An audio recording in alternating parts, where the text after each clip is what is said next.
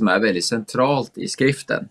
Och det har med identitet att göra.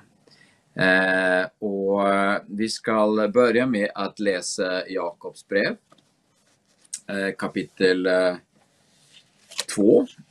Eh, vi går till Jakobsbrevet kapitel 2. Så ska vi se ett, en väldigt känd bibeltext där. Eh, som har med detta att göra. Och eh,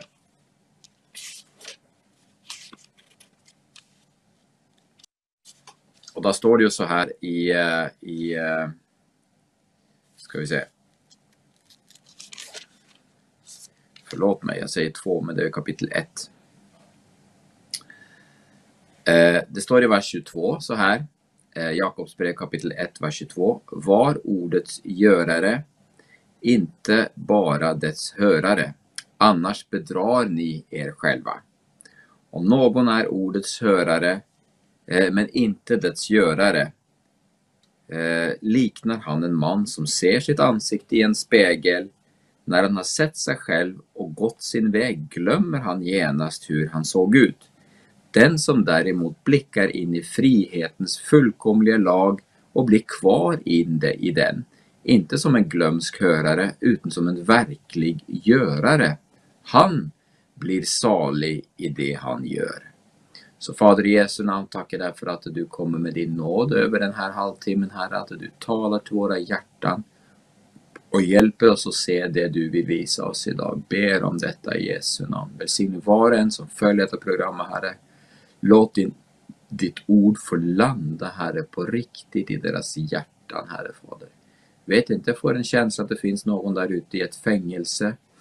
Ehm, på något sätt en institution eller fängelse som följer oss så Herre, Jag ber om att du talar till denna personen och att det budskapet som kommer idag, Herre, att det på, eh, på ett speciellt sätt bara talar till den här människan, Herre, när vi ska tala om identitet. Jag ber om detta nu i Jesu namn. Amen. Så eh, Bibeln säger här att eh, du och jag eh, har fått en spegel. Eh, och att eh, det kopplas till ordet, att eh, vi kan se in i frihetens fullkomliga lag, eh, vilket är Bibeln. Eh, och när vi ser in i frihetens fullkomliga lag så ska vi inte glömma det vi har sett i den spegeln, för det är att spegla sig själv. Eh, men, men vad en ordets görare, står det. leva ut det vi ser i denna spegel. Så det betyder att eh, när, man, när man ser sig i en spegel så är det ju där man ser sig själv. Och eh, vi speglar oss rent fysiskt i en naturlig spegel. På morgonen antar jag att du speglar dig som jag gör och du fixar på, på, på frillan här uppe och du kanske om du är en kvinna så fixar du makeup och så vidare. Eh, för att du önskar förbättra det, det andra ser då. Eh, och det ger dig en bild, det du ser i spegeln ger dig en bild av din egen, din självuppfattning helt enkelt. Eh, ja, när jag ser i spegeln så ser jag en 55-årig vithårig man eh, och eh, det skapar en viss känsla av vad och vem jag är. Ser jag en 25-åring på gatan så identifierar inte jag mig med den 25-åringen för att det är inte så jag ser mig själv.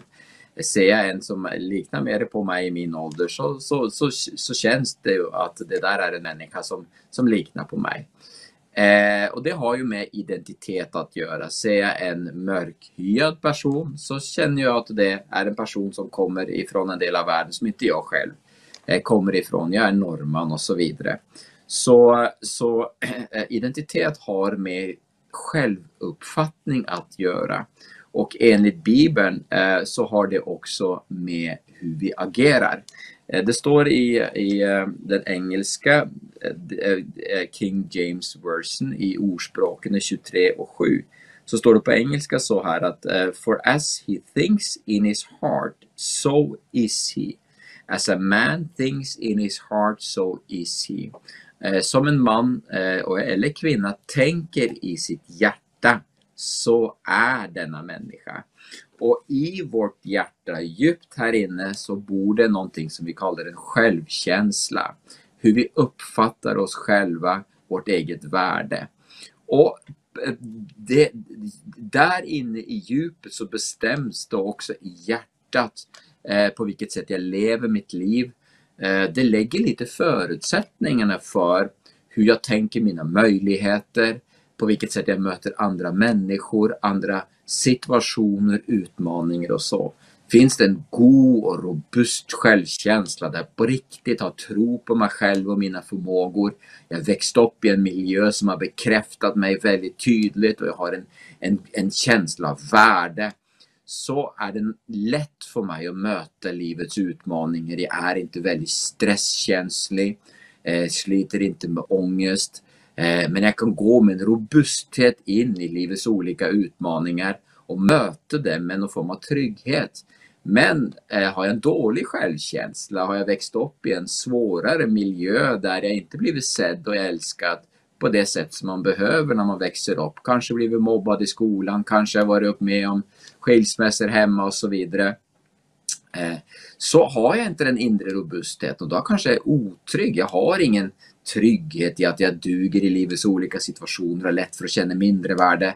Och det triggas över i stress och, och prestationsbaserad självkänsla som man kallar att man är beroende av att prestera för att känna värde och så vidare. Och man är stresskänslig, konflikträdd och så vidare. Så allt detta här har ju så mycket med den inre eh, djupaste ballasten i oss och med min identitet. Eh, vi ska läsa Matteus evangeliet kapitel 11 så ska vi läsa en väldigt, väldigt fin vers. Matteus 11 så ska vi läsa och i vers 11 så ska vi läsa en viktig vers kopplat till det här.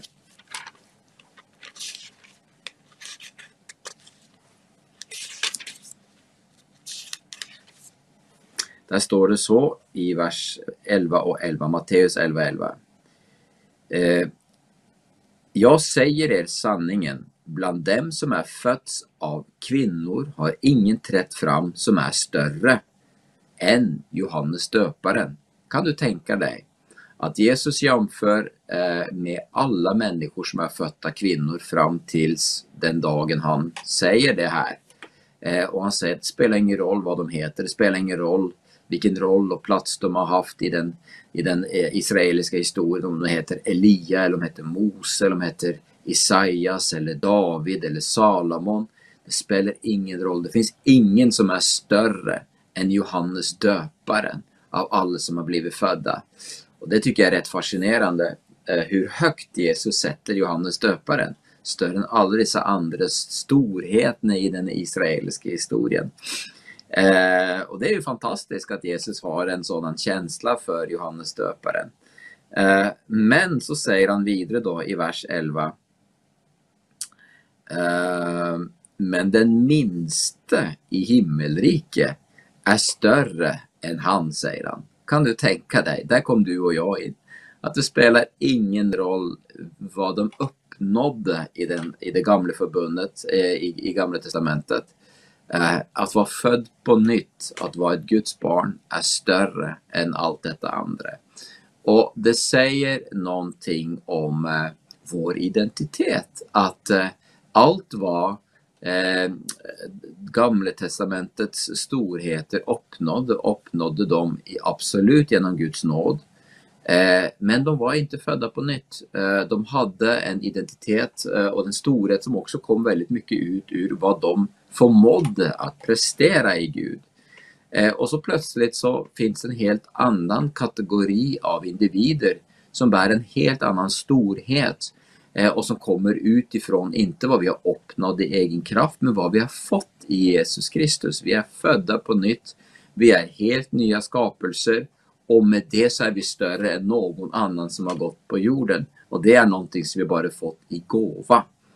Eh, låt oss, eh, eh en, en sån central del av detta här är ju det faktum att vi är Guds barn. I Gamla Testamentet så var man Guds tjänare och det är något helt annat att vara ett Guds barn. Johannes evangeliet kapitel 1 och vers 12 säger så här.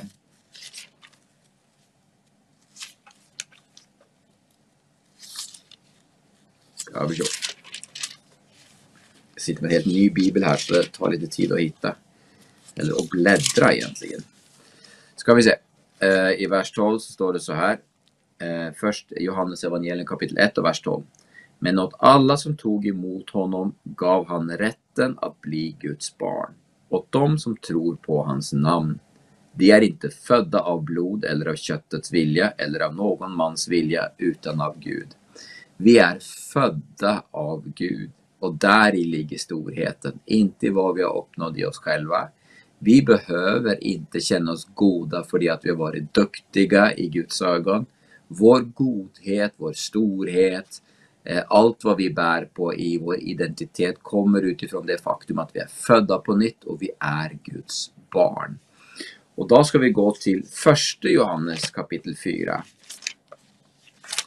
Och så ska vi se då vad det faktiskt innebär. Första Johannes kapitel 4. För det här är fantastiska nyheter. Och du och jag, vi måste som Jakob säger, vi får inte glömma det vi ser i spegelbilden och agera utifrån en annan bild av oss själva. Jag brukar säga så här att identitet, det är som en magnet. Om man tänker så här att det finns två poler. Så här, nu har jag två böcker i min hand. Och det ena är eh, den identitet som vi har i Kristus och det andra är den gamla identiteten som jag bär på som, eh, som eh, eh, vem jag var innan jag blev frälst. Eh, och där finns det begärelser kvar i köttet.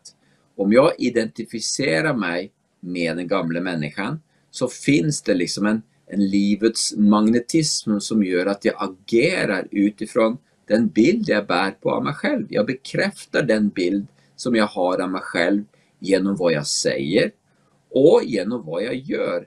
Och så lever jag ut då den identitet som jag bär på i mitt inre. Och har jag en känsla av att jag inte duger, har jag en känsla av att jag fortfarande är en syndare, har jag en en identitet som reflekteras inte utifrån vem jag är i Kristus, men utifrån eh, vad jag känner mig som. Ja, så kommer jag agera på det sättet. Känner jag mig som en syndare, ja men då kommer jag synda.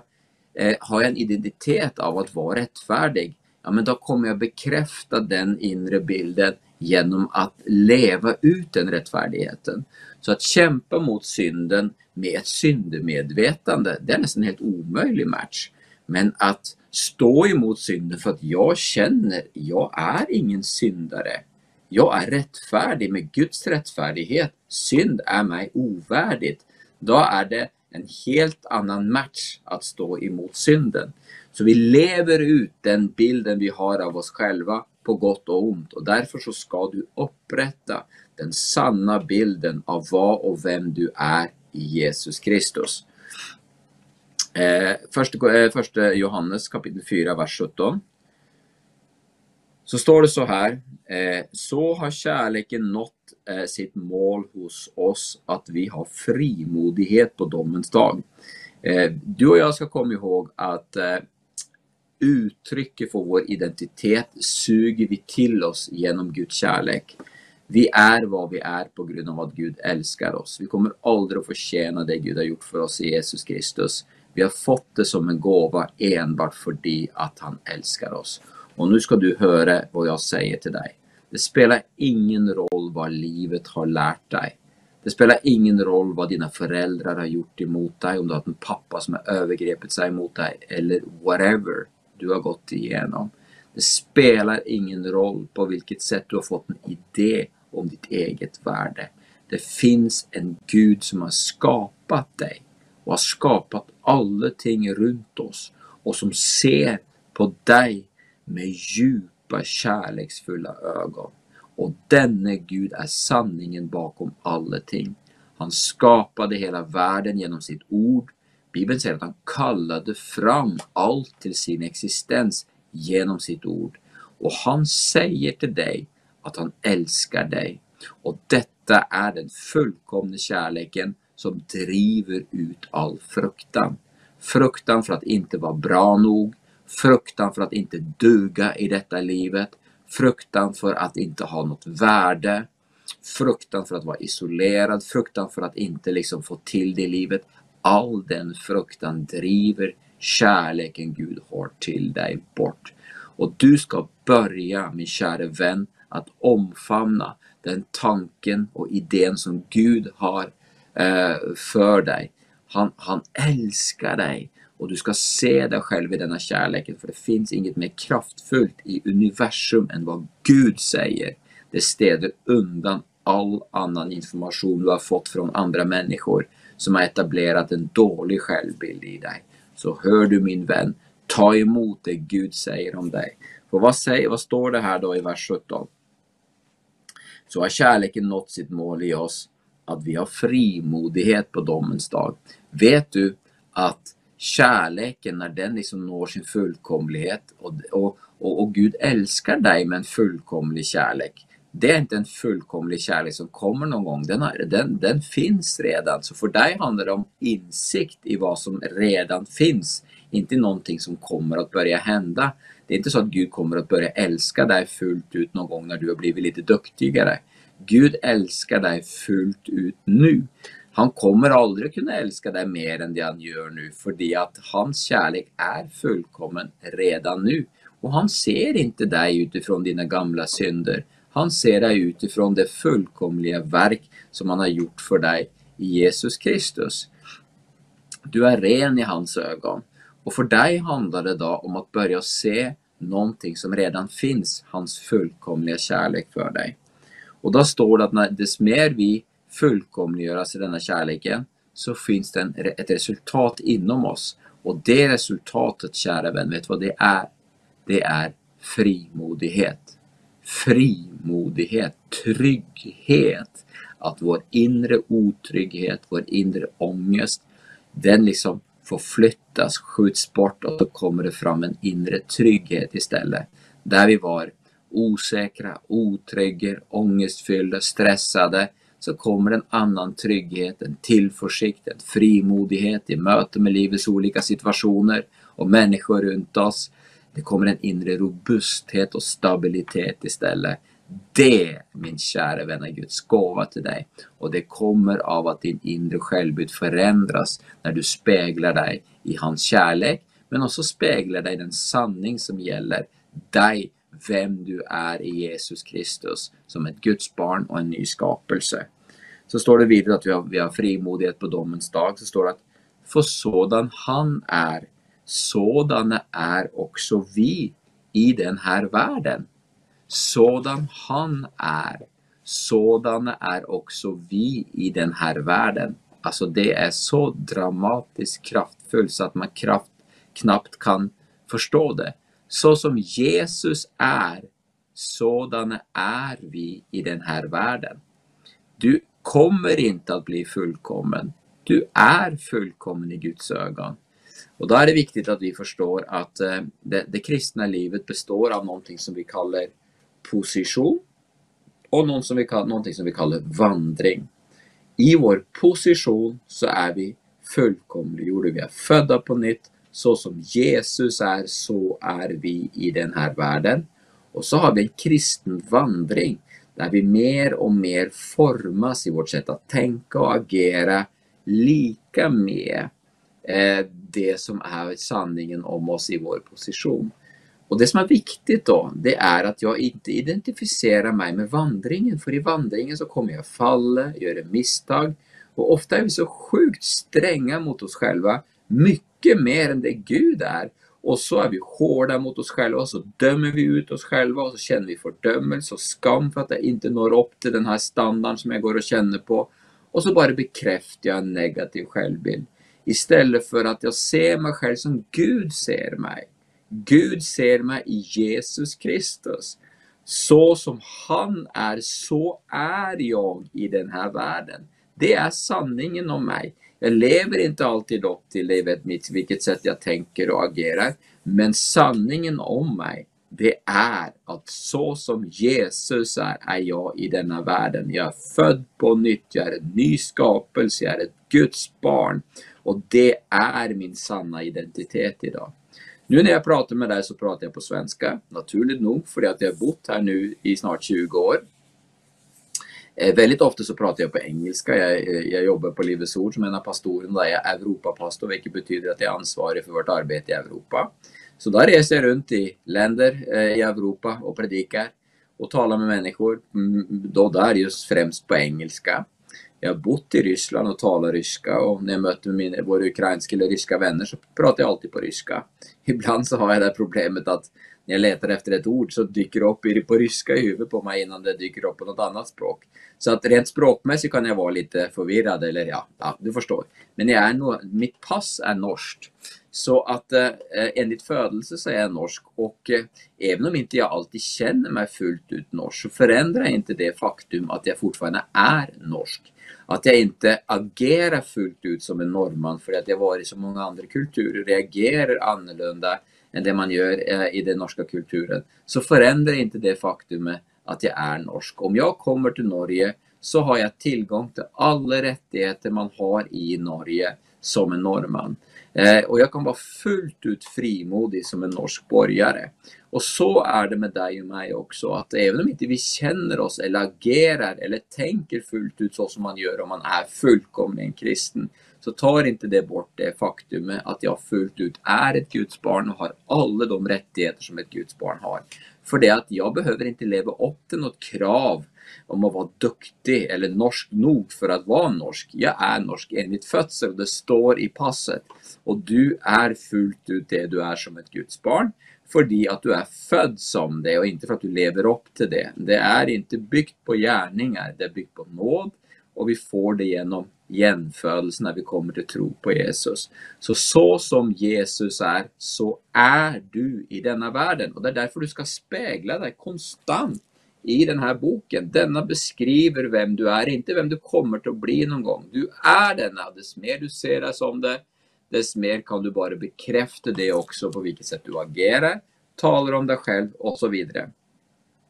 Och då ska vi läsa, läsa i Hebreerbrevet kapitel 10 och vers 14.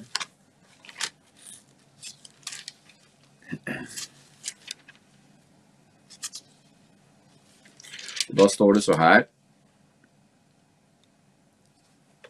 Hebreerbrevet 10, vers 14. Med ett enda offer har han för all framtid fullkomnat dem som helgas. Oj, oj, oj, jag skulle önska att jag kunde trycka det här in i bröstet på dig.